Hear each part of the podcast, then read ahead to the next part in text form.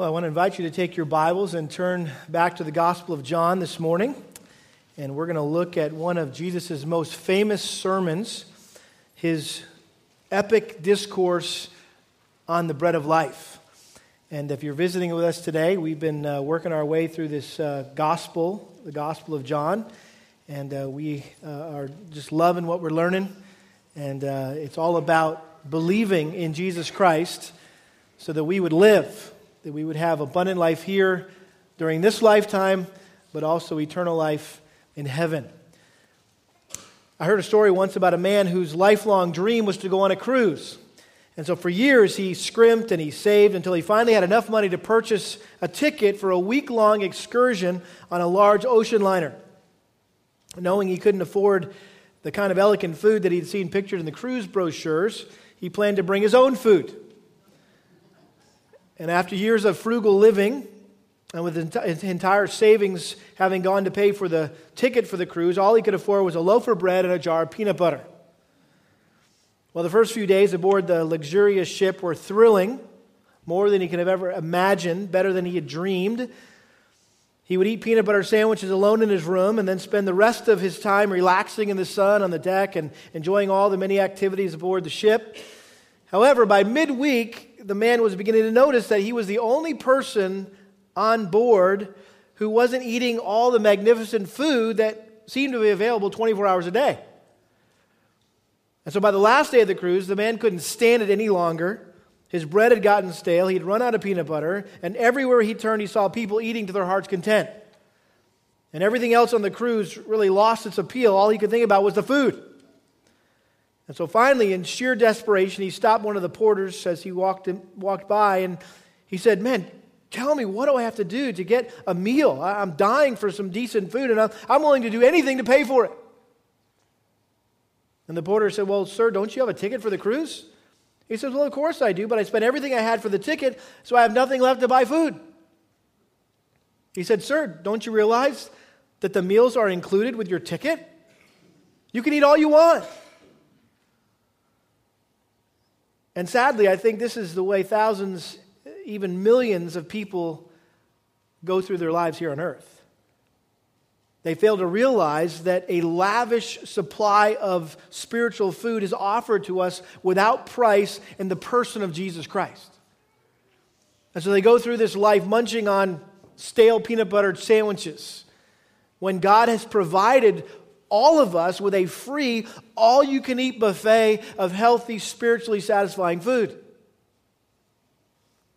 It reminds me of that great call of God in Isaiah chapter 55, verse 1. God called out, Ho! Which was, Hey, listen up. Let me get your attention. He said, Ho! Everyone who thirsts, Come to the waters, and you who have no money, come, buy and eat. Come, buy wine and milk without money and without cost. Why do you spend money for what is not bread, and your wages for what does not satisfy? Listen carefully to me, and eat what is good, and delight yourself in abundance. God's call in the Old Testament echoed down through the ages and was repeated in the New Testament by his son, Jesus Christ. And Jesus called out to all who were hungry and thirsty to come and to satisfy themselves in him. We've already met uh, a woman at a well in John chapter 4 where Jesus likened himself to spiritual water that would quench her parched soul. Here in John chapter 6, he likens himself to spiritual bread that could feed starved souls. And yet, despite Christ's generous offer, many of the Jews in his day were ignorant of what they were missing in Christ, just like the man on that cruise ship was ignorant. But it wasn't just ignorance that kept them from finding satisfaction in Christ as much as it was their willful disobedience, their willful rebellion. And I think the same is true of many people today. They reject Christ's claims because of defiance more than out of ignorance. Well, last week we looked at two of the most well known miracles that Jesus ever performed the feeding of the 5,000, which we said was more like feeding of the 10 or 20,000, right? If you include the women and children. And also the walking on water, when he walked on the water during the storm. And these two miracles happened back to back on the same day, and they really serve to set the stage for this day, the day we're going to look at this morning, because Jesus all along was planning to give this profound lecture about him being the bread of life. And so, really, the, the, the sign of feeding the 5,000, eh, or the miracle of feeding the 5,000, was a sign. It was something, it was pointing to something else. And he was about to show us what that miracle was really all about. It wasn't about providing food for supper, it was about providing food for their souls. Um, we said last week that multiplying food and manipulating water were, were woven into the very fabric of God's dealing with, with his people in the Old Testament. And so when Jesus shows up and, and he had the same power to perform the same kind of miracles involving food and water, that should have served as obvious proof to the Jews that he was God. And yet, as we're going to see this morning, the crowd's response uh, shows that they refused to believe that he was who he said he was. And even after this epic sermon is over, or was over, most of those who had been following him walked away never to return. And so, what he had to say here in this sermon was life changing. And so, we're going to look at this discourse this morning, uh, this great discourse on the heels of his miracle of feeding the 5,000. It's found in verses 22 all the way through verse 59. And again, as we're in a narrative, uh, which means more of a storyline, uh, it's, it's usually better to kind of take a, a, chunk of Scripture in its entirety, right? And to see the big picture and not necessarily break it up into smaller pieces like we can do when we're studying an epistle, like one of Paul's letters. And so I'd like us to see the big picture of, of this, of this uh, discourse all at once. I will give it away, though, that I didn't make through it the whole thing first service, so we can't make it through this service because then I don't know what I'd preach next Sunday, right? I'd have to preach something different to you than I did the first service. But we didn't make it through all the way. I tried really, really hard, but we didn't make it. So we'll get through a good portion of it, though, this morning. But this discourse, I believe, was intended to rescue people from an empty life. You may have come in here this morning and you're feeling empty. You're wondering what life is all about. You've got this ache in your soul. You've got this, this vacuum, this hole that just is just you can't seem to fill. And you're, you're beginning to question what, what, is, what is life all about anyway? Why am I on this planet? And so Jesus said what he's about to say to rescue people like you from an empty life and to show you that he can not only provide physical food to satisfy people's stomachs, but more importantly, he can provide spiritual food to satisfy people's souls. And I've broken up this discourse into three sections. We're going to see questioning in verses 22 through 40. We're going to see quibbling in verses 41 through 51. And we're going to see quarreling in verses 52 to 58. And we're going to see how, as Jesus conversed with the crowd, the tension escalated, it mounted, and their questioning turned to quibbling, where they began to grumble and complain, which resulted ultimately in quarreling when they begin to argue amongst themselves and even argue with Jesus. And so let's look first of all at the crowd's questioning of Jesus, starting in verse 22. He says, The next day, the crowd that stood on the other side of the sea saw that there was no other small boat there except one, and that Jesus had not entered with his disciples into the boat, but that his disciples had gone away alone. There came other small boats from Tiberias near to the place where they ate the bread after the Lord had given thanks. So when the crowd saw that Jesus was not there, nor his disciples, they themselves got into the small boats and came to Capernaum seeking Jesus. So if you remember last week, after Jesus performed the miracle of the, of the multiplication of the, the five loaves and the, and the two fish, uh, the people were ready to make him king. And they wanted to take him by force and make him king. And so Jesus diffused that, that, uh, that situation by sending the disciples away and, and told them to get out of there. And then he sent the crowds away. And so this is the next day, and now the crowds had come back to look for Jesus, but he was nowhere to be found. And they had seen with their own eyes the disciples leave the night before in that only boat that was there, but Jesus hadn't gone with them. He had stayed behind and talked with them for a few more minutes. And so, as they stood there wondering where Jesus might have gone, more people from Tiberias, which was on the west side uh, of, of the Sea of Galilee, had made their way over to the Golan Heights. This is where the miracle took place, where these people were standing around scratching their heads, wondering where Jesus went. They, they showed up probably because they heard about the miracle and wanted to see uh, Jesus with their own eyes. And so they decided to uh, climb aboard these boats and travel to the northwest side of the Sea of Galilee to look for Jesus in a place called Capernaum, which was where he uh, lived during his ministry years. It was his base of operation, it's where some of his disciples lived. And so uh, that's where he uh, chose to, to, to operate from in Capernaum. So they thought that was a good place to look. And they quickly located him in the local synagogue and uh, began to ask him questions which provided Jesus with a, a, platform, a context to teach them spiritual truth based on the miracle he'd done the day before. Notice verse 59, the very end of this discourse. John records these things he said in the synagogue as he taught in Capernaum. Well, notice the first question that the crowd asked them when they finally caught up with Jesus. Verse 25 When they found him on the other side of the sea, they said to him, Rabbi, when did you get here? I think probably the question was more, How did you get here? Uh, we had to take a boat. How did you get here? There were no boats. Surely you didn't have time to walk over here. And so they were curious about how Jesus had gotten from one side of the Sea of Galilee to the other in such a short amount of time. Well, Jesus never answers their question, he simply goes straight for their motives and he questions their motives for seeking him out. Verse 26 Jesus answered them and said, Truly, truly, I say to you, you seek me not because you saw signs, but because you ate of the loaves and were filled. So Jesus knew that they weren't seeking him out of uh, or, or because of who he was, but rather because of what he could do for them.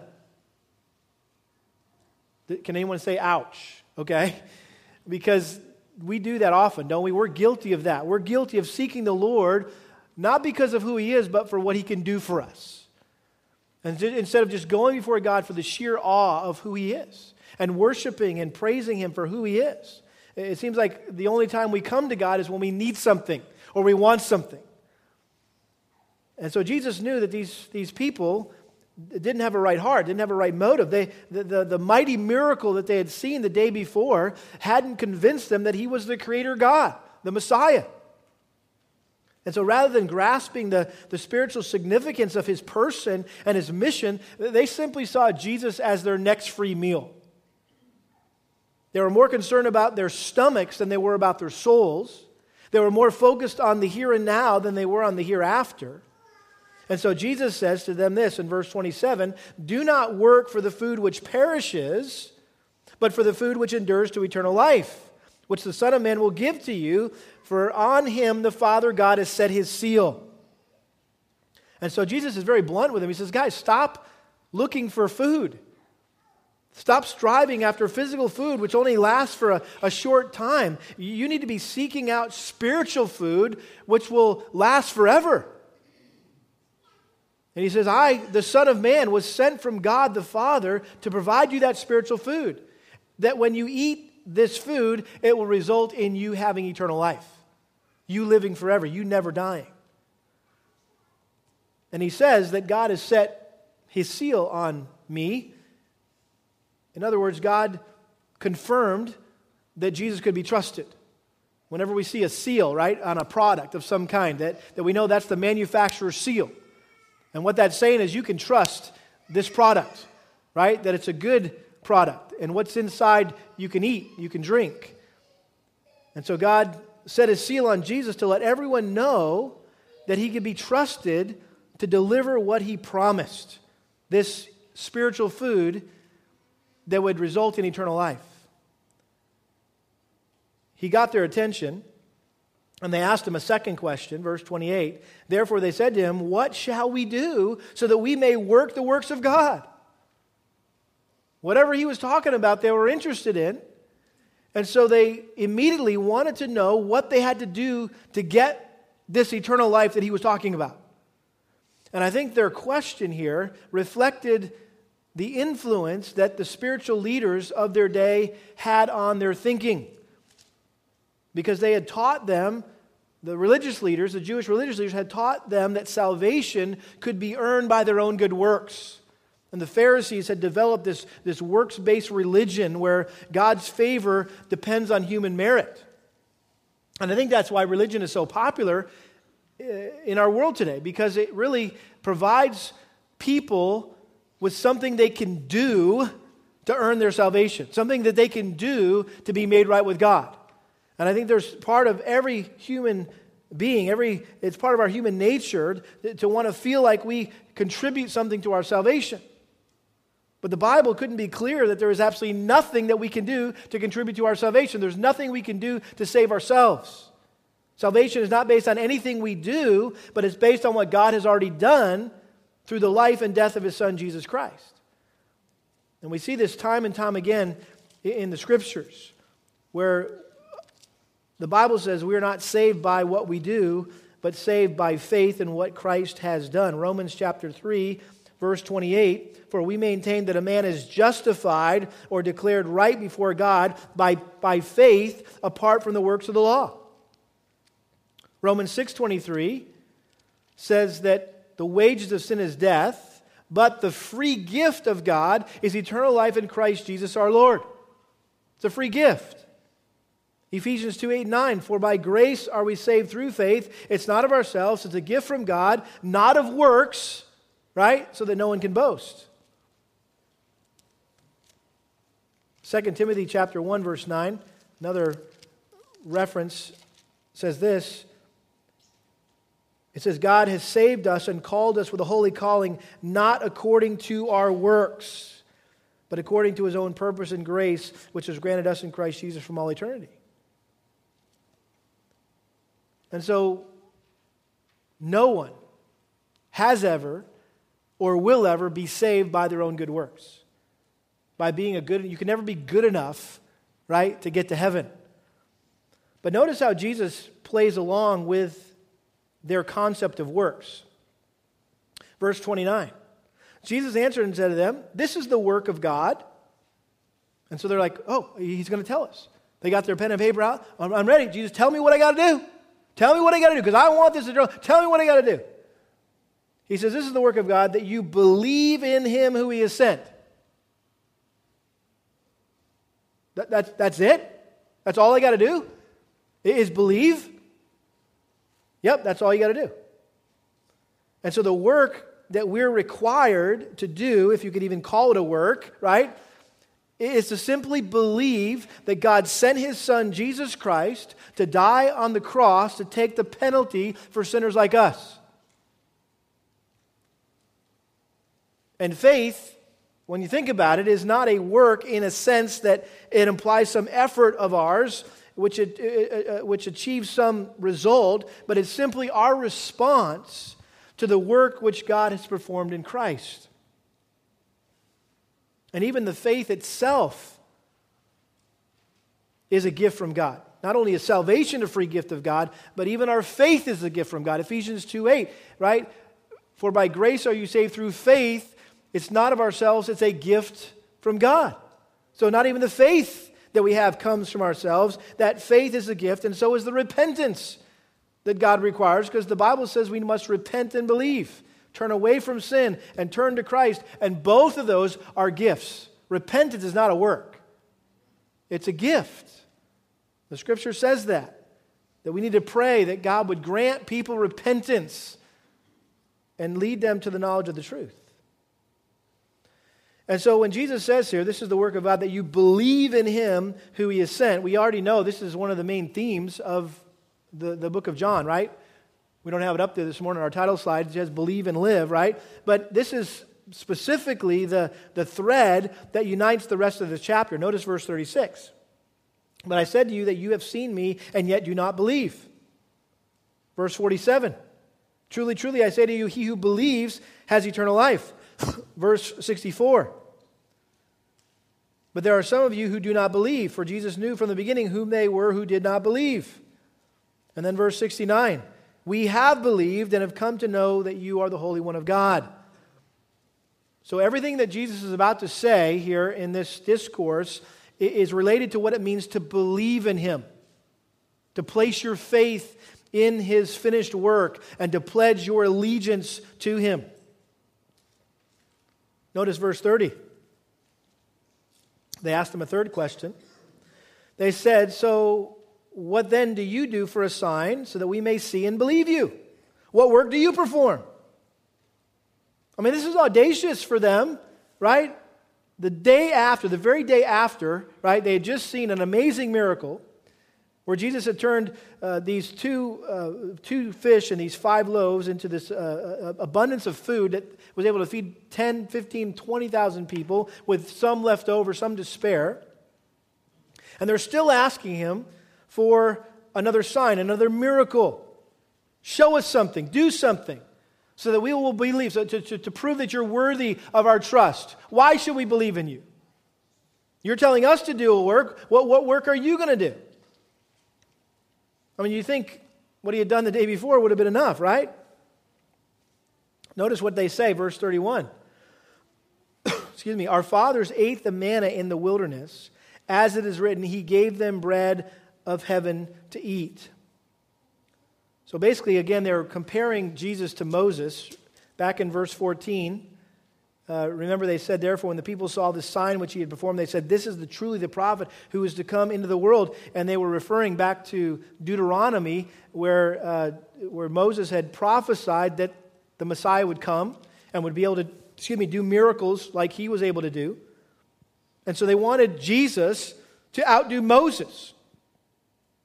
And they said, Our fathers ate the manna in the wilderness. As it is written, he gave them bread of heaven to eat, talking about Moses. And he's saying, listen, you just provided us one meal's worth of food. But Moses, he provided food every day for 40 years. Can you top that? I mean, if you expect us to believe you're the prophet that Moses said would come the Messiah, then you got to do better than that. And so Jesus once again had to clarify, verse 32 Jesus then said to him, Truly, truly, I say to you, it is not Moses who has given you the bread out of heaven, but it is my Father who gives you the true bread out of heaven. For the bread of God is that which comes down out of heaven and gives life to the world. So Jesus is saying, listen, Moses wasn't the one responsible for sending manna from heaven, God was. And the manna God sent was for the purpose of sustaining the Jews in the wilderness, but it was also intended to be a type or a symbol of Christ. It foreshadowed how God would one day send Jesus from heaven to save the world. Not just to sustain life, but to save life, to give life, to give eternal life. And I think it's important to note here that seven times in this discourse, Jesus emphasized that he had come down from heaven. He says it here in verse 33 For the bread of God is that which comes down out of heaven. Verse 38 For I have come down from heaven. Verse 41 I am the bread that came down out of heaven. Verse 42 I have come down out of heaven. Verse 50 This is the bread which comes down out of heaven. Verse 51 I am the living bread that came down out of heaven.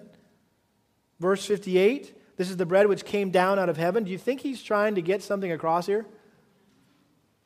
Every time he said that, he was declaring that he was God. Who, who lives in heaven? God. So who comes from heaven? God. He's the only one who can come from heaven. And so he was declaring that he was God here. And then notice verse 34. Then they said to him, Lord, always give us this bread. So they think they're tracking now. They're like, oh, this sounds, this is too good to be true. I, I want this kind of bread. And they're like the woman at the well, right, who at first thought Jesus was just talking about like real, literal water. It's like, hey, Jesus, I'd love that water. I then I wouldn't have to come out to this well every day in the hot sun.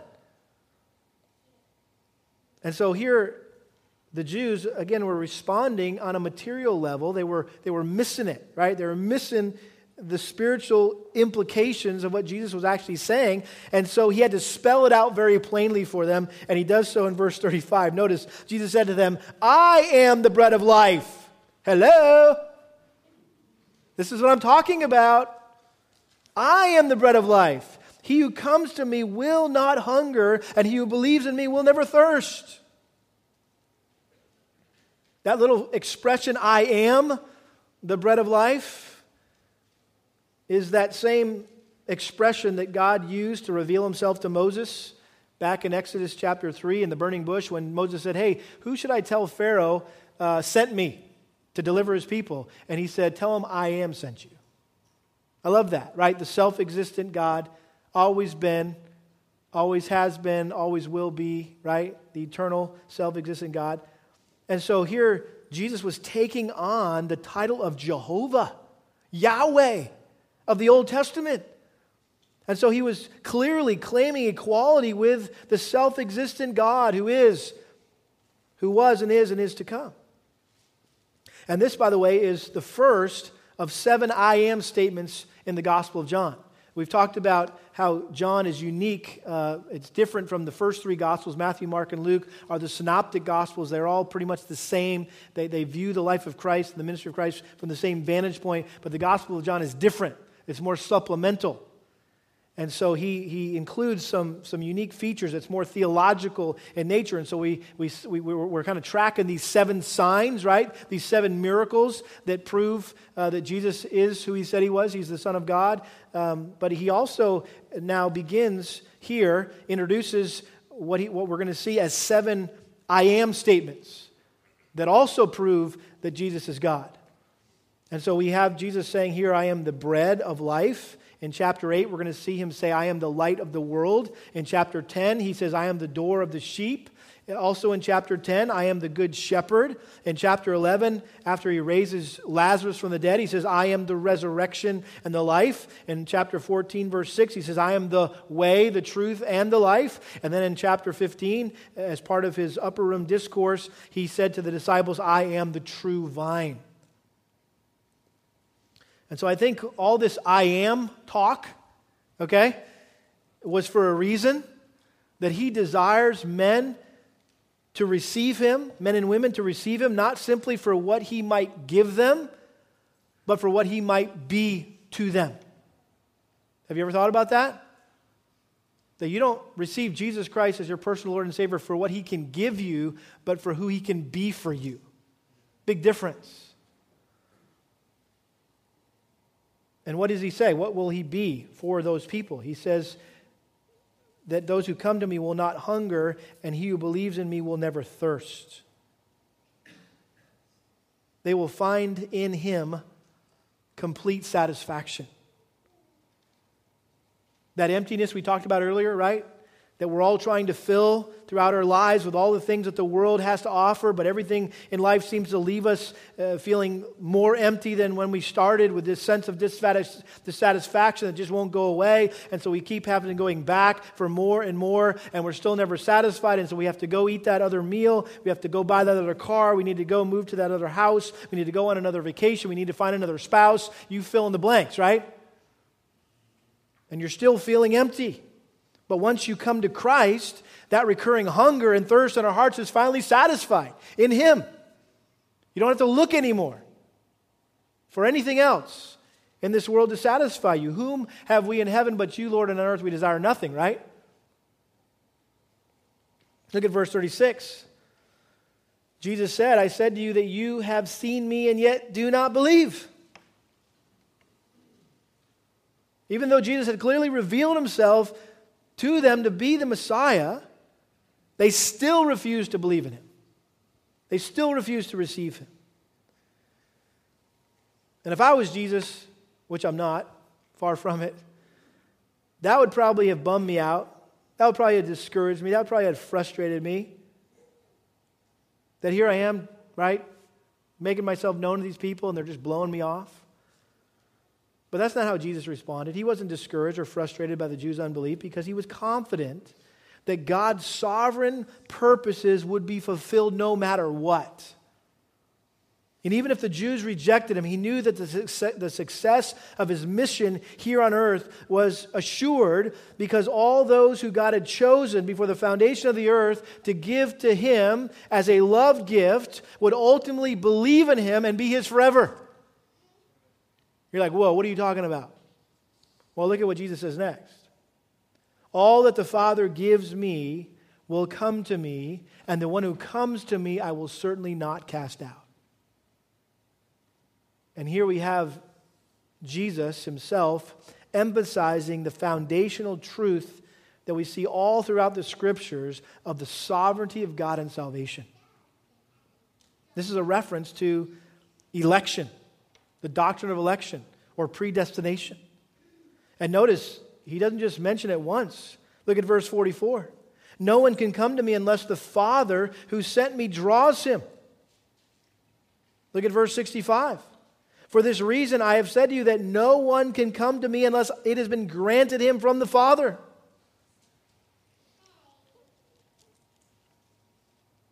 Jump over to chapter 17. Notice this, this thread that's weaved throughout the high priestly prayer of Christ as Jesus is praying for his followers, his disciples. This is what he says to God on multiple occasions. Verse 2 he says, Even as you gave him authority over all flesh, that to all whom you have given him, that to all whom you have given him, he may give eternal life. Verse 6 I have manifested your name to the men whom you gave me out of the world. They were yours, and you gave them to me, and they have kept your word. Verse 9 I ask on their behalf, and you do not ask on behalf of the world, but, but, but of those whom you have given me, for they are yours. Verse 24 Father, I desire that they also, whom you have given me, be with me where I am, so that they may see my glory which you have given me, for you loved me before the foundation of the world. Beloved, this is profound.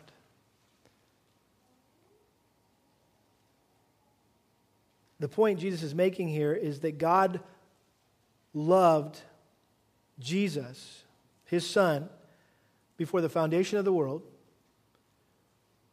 And so, to show his love for his son, he chose a group of people from this world who he would save and redeem and give as a gift, a love gift to his son Jesus Christ. They would serve as his bride, the bride of Christ. And so, if you're a believer, that means you were chosen by God before the foundation of the earth to be given as a gift of love to his son, Jesus Christ. How cool is that? Try to get your mind around that.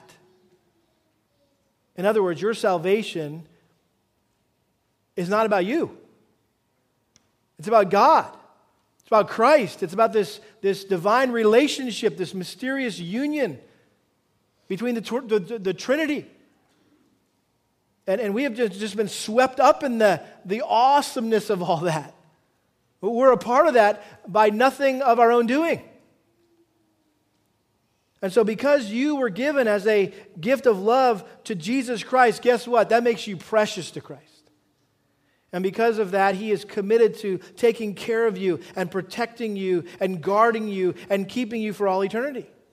And that's why Jesus said things like He did in John chapter 10, verse 27. He said, My sheep hear my voice, and I know them, and they follow me, and I give eternal life to them, and they will never perish, and no one will snatch them out of my hand.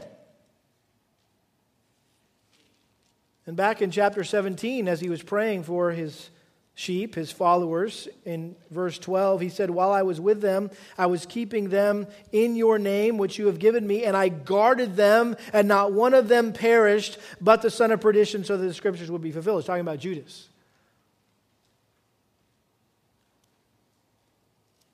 And so we need to understand that it is God's will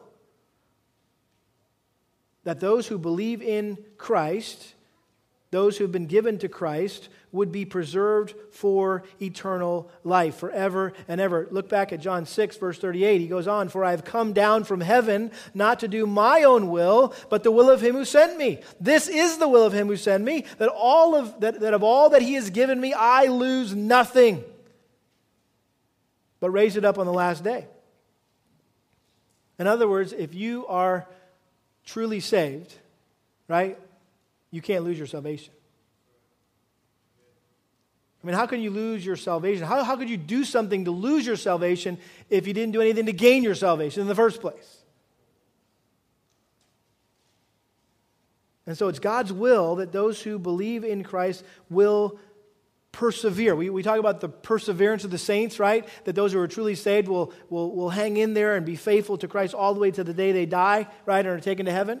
Well, the only reason why we persevere to the end is because Christ preserves us to the end. And so ultimately, our eternal security, right, the fact that we can't lose our salvation, is based on God's sovereignty in salvation. If God wasn't sovereign over salvation, there would be a chance that we could lose our salvation. But because He is sovereign over salvation, there's no chance that we could lose our salvation. I love what Paul, how Paul uh, communicates this thought of eternal security in Romans chapter 8, verse 29. For those whom he foreknew, those whom God foreknew, he also predestined to become conformed to the image of his Son, so that he would be the firstborn among many brethren. And these whom he predestined, he also called. And these whom he called, he also justified. And these whom he justified, he also glorified. Who, who's doing all that stuff? It's not you, it's not me. It's God. God is the one who's acting. He's taking the initiative in our salvation. He's doing all the work. And Paul goes on in verse 35 to say, Well, who then will separate us from the love of Christ? Will tribulation or distress or persecution or famine or nakedness or peril or sword? But in all these things we overwhelmingly conquer through him who loved us. For I am convinced that neither death nor life nor angels nor principalities nor things present nor things to come nor powers nor height nor depth nor any other created thing will be able to separate us from the love of God which is in Christ Jesus our Lord. In other words, we are secure in Christ. Nothing and no one can snatch us away can pull us away from Christ. Back to John 6. Lest anyone think that if they aren't one of God's elect, then they can never be saved. That's kind of where our minds go whenever the subject of election comes up is our minds just immediately want to take the doctrine of election to its logical conclusion and we're thinking, well, okay, well, what does that mean? Then God's, God chose some to be saved and God chose some to go to heaven and some to go to hell. No, he didn't. The Bible doesn't say that. The Bible never takes the doctrine of election to its logical conclusion. It wasn't like eh, Jesus was at the schoolyard, right, getting ready to play a game and said one, two, one, two, one, two, one, two, one, two, one, two, right? That we do when we're picking teams, right? He didn't do that. He graciously, out of this mass of humanity who were all headed to hell, and that we all deserve to go to hell, right? And he chose some of us to be saved. Not, by, not based on anything we did, but because of his sovereign grace and love for us. And yet some people think, oh no, what, this doctrine of election, it kind of freaks me out, it weaks me out because what if I'm not one of God's elect? Then, I, then I'll never be saved. And there's nothing I can do about it. Well, notice how Jesus reassured us that if we truly want to be saved and we come to him in humble faith, guess what? He'll save us. Verse 37 All the Father gives me will come to me, and the one who comes to me I will certainly not cast out.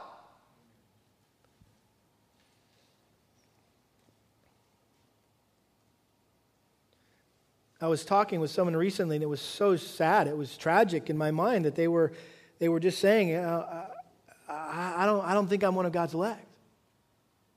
And that's why I'm not coming to church, and because it doesn't matter. It doesn't matter what I do. If I'm not one of God's elect, then uh, there's nothing I can do. And so they're sitting home waiting to get zapped by God. I'm like, listen, the Bible tells you to repent and believe. That's your responsibility. And your problem is you, you're way too focused on all the verses in the Bible about God's sovereignty, and you forgot about all the verses in the Bible about man's responsibility. And you need to repent and believe. And if you repent and believe, that'll prove that you were one of his elect.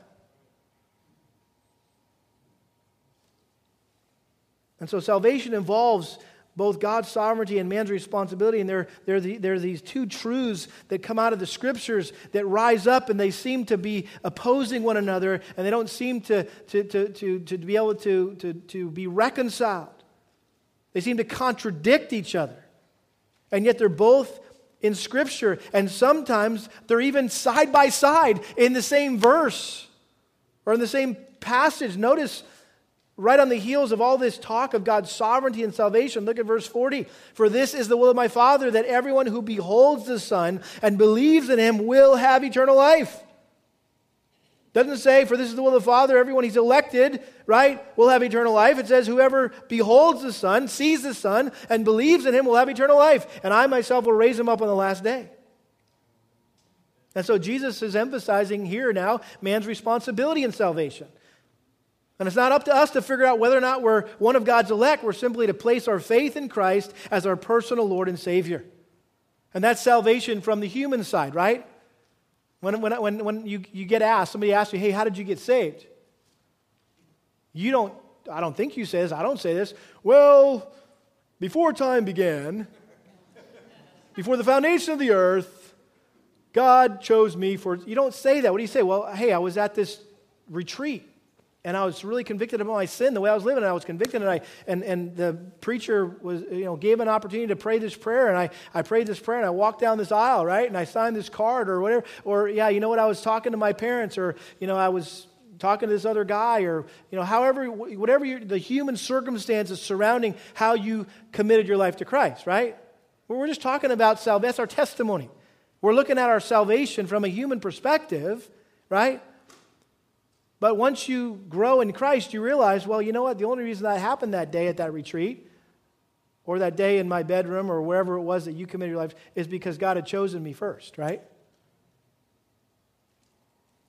The best illustration that I've ever heard to kind of pull these two truths together is, is, is just if you could picture a, a doorway into heaven. And across the archway on the outside, you're on the outside of heaven looking at the, at the doorway into heaven. On the archway, it says, Whosoever will may come. And you're like, Really? Well, I'm coming. I want to go to heaven. And I'm going to do what I, I, need to, I need to place my faith, turn from my sin, and I'm going to place my trust in Christ. And so you walk in the door. And the door shuts behind you, and you turn around, and above the archway on the inside says, Chosen before the foundation of the, of the earth. You don't necessarily know that, right? The, the doctrine of election isn't something we share on the street with the person we're, we're sharing the gospel with right? It's kind of a family secret. It, once you get in the family, you realize, oh, oh, really? That's how it happened? Okay.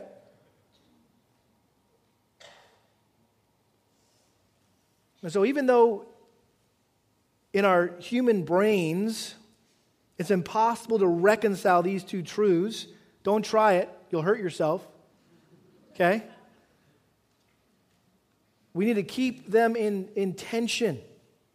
There's this tension. Like, how does that fit with, how does God's sovereignty fit with man's responsibility? And how does man's responsibility fit with God's sovereignty?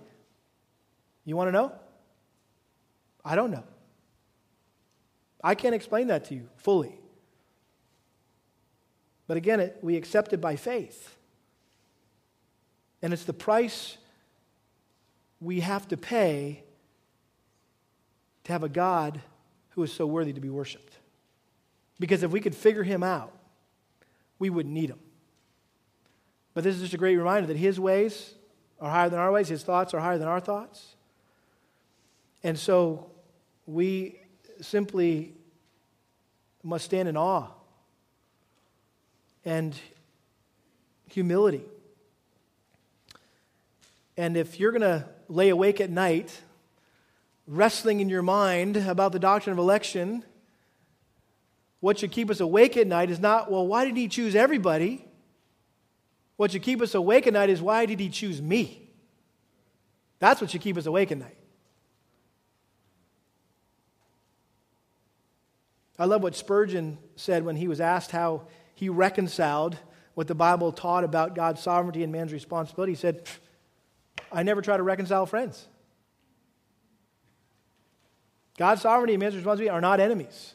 They're friends. So let's, let's, let's leave them alone, right? Let them be friends. And uh, again, we embrace them by faith. Well, there's more to be said about that in the verses ahead, but we'll have to wait until next week to look at those. And so let's pray.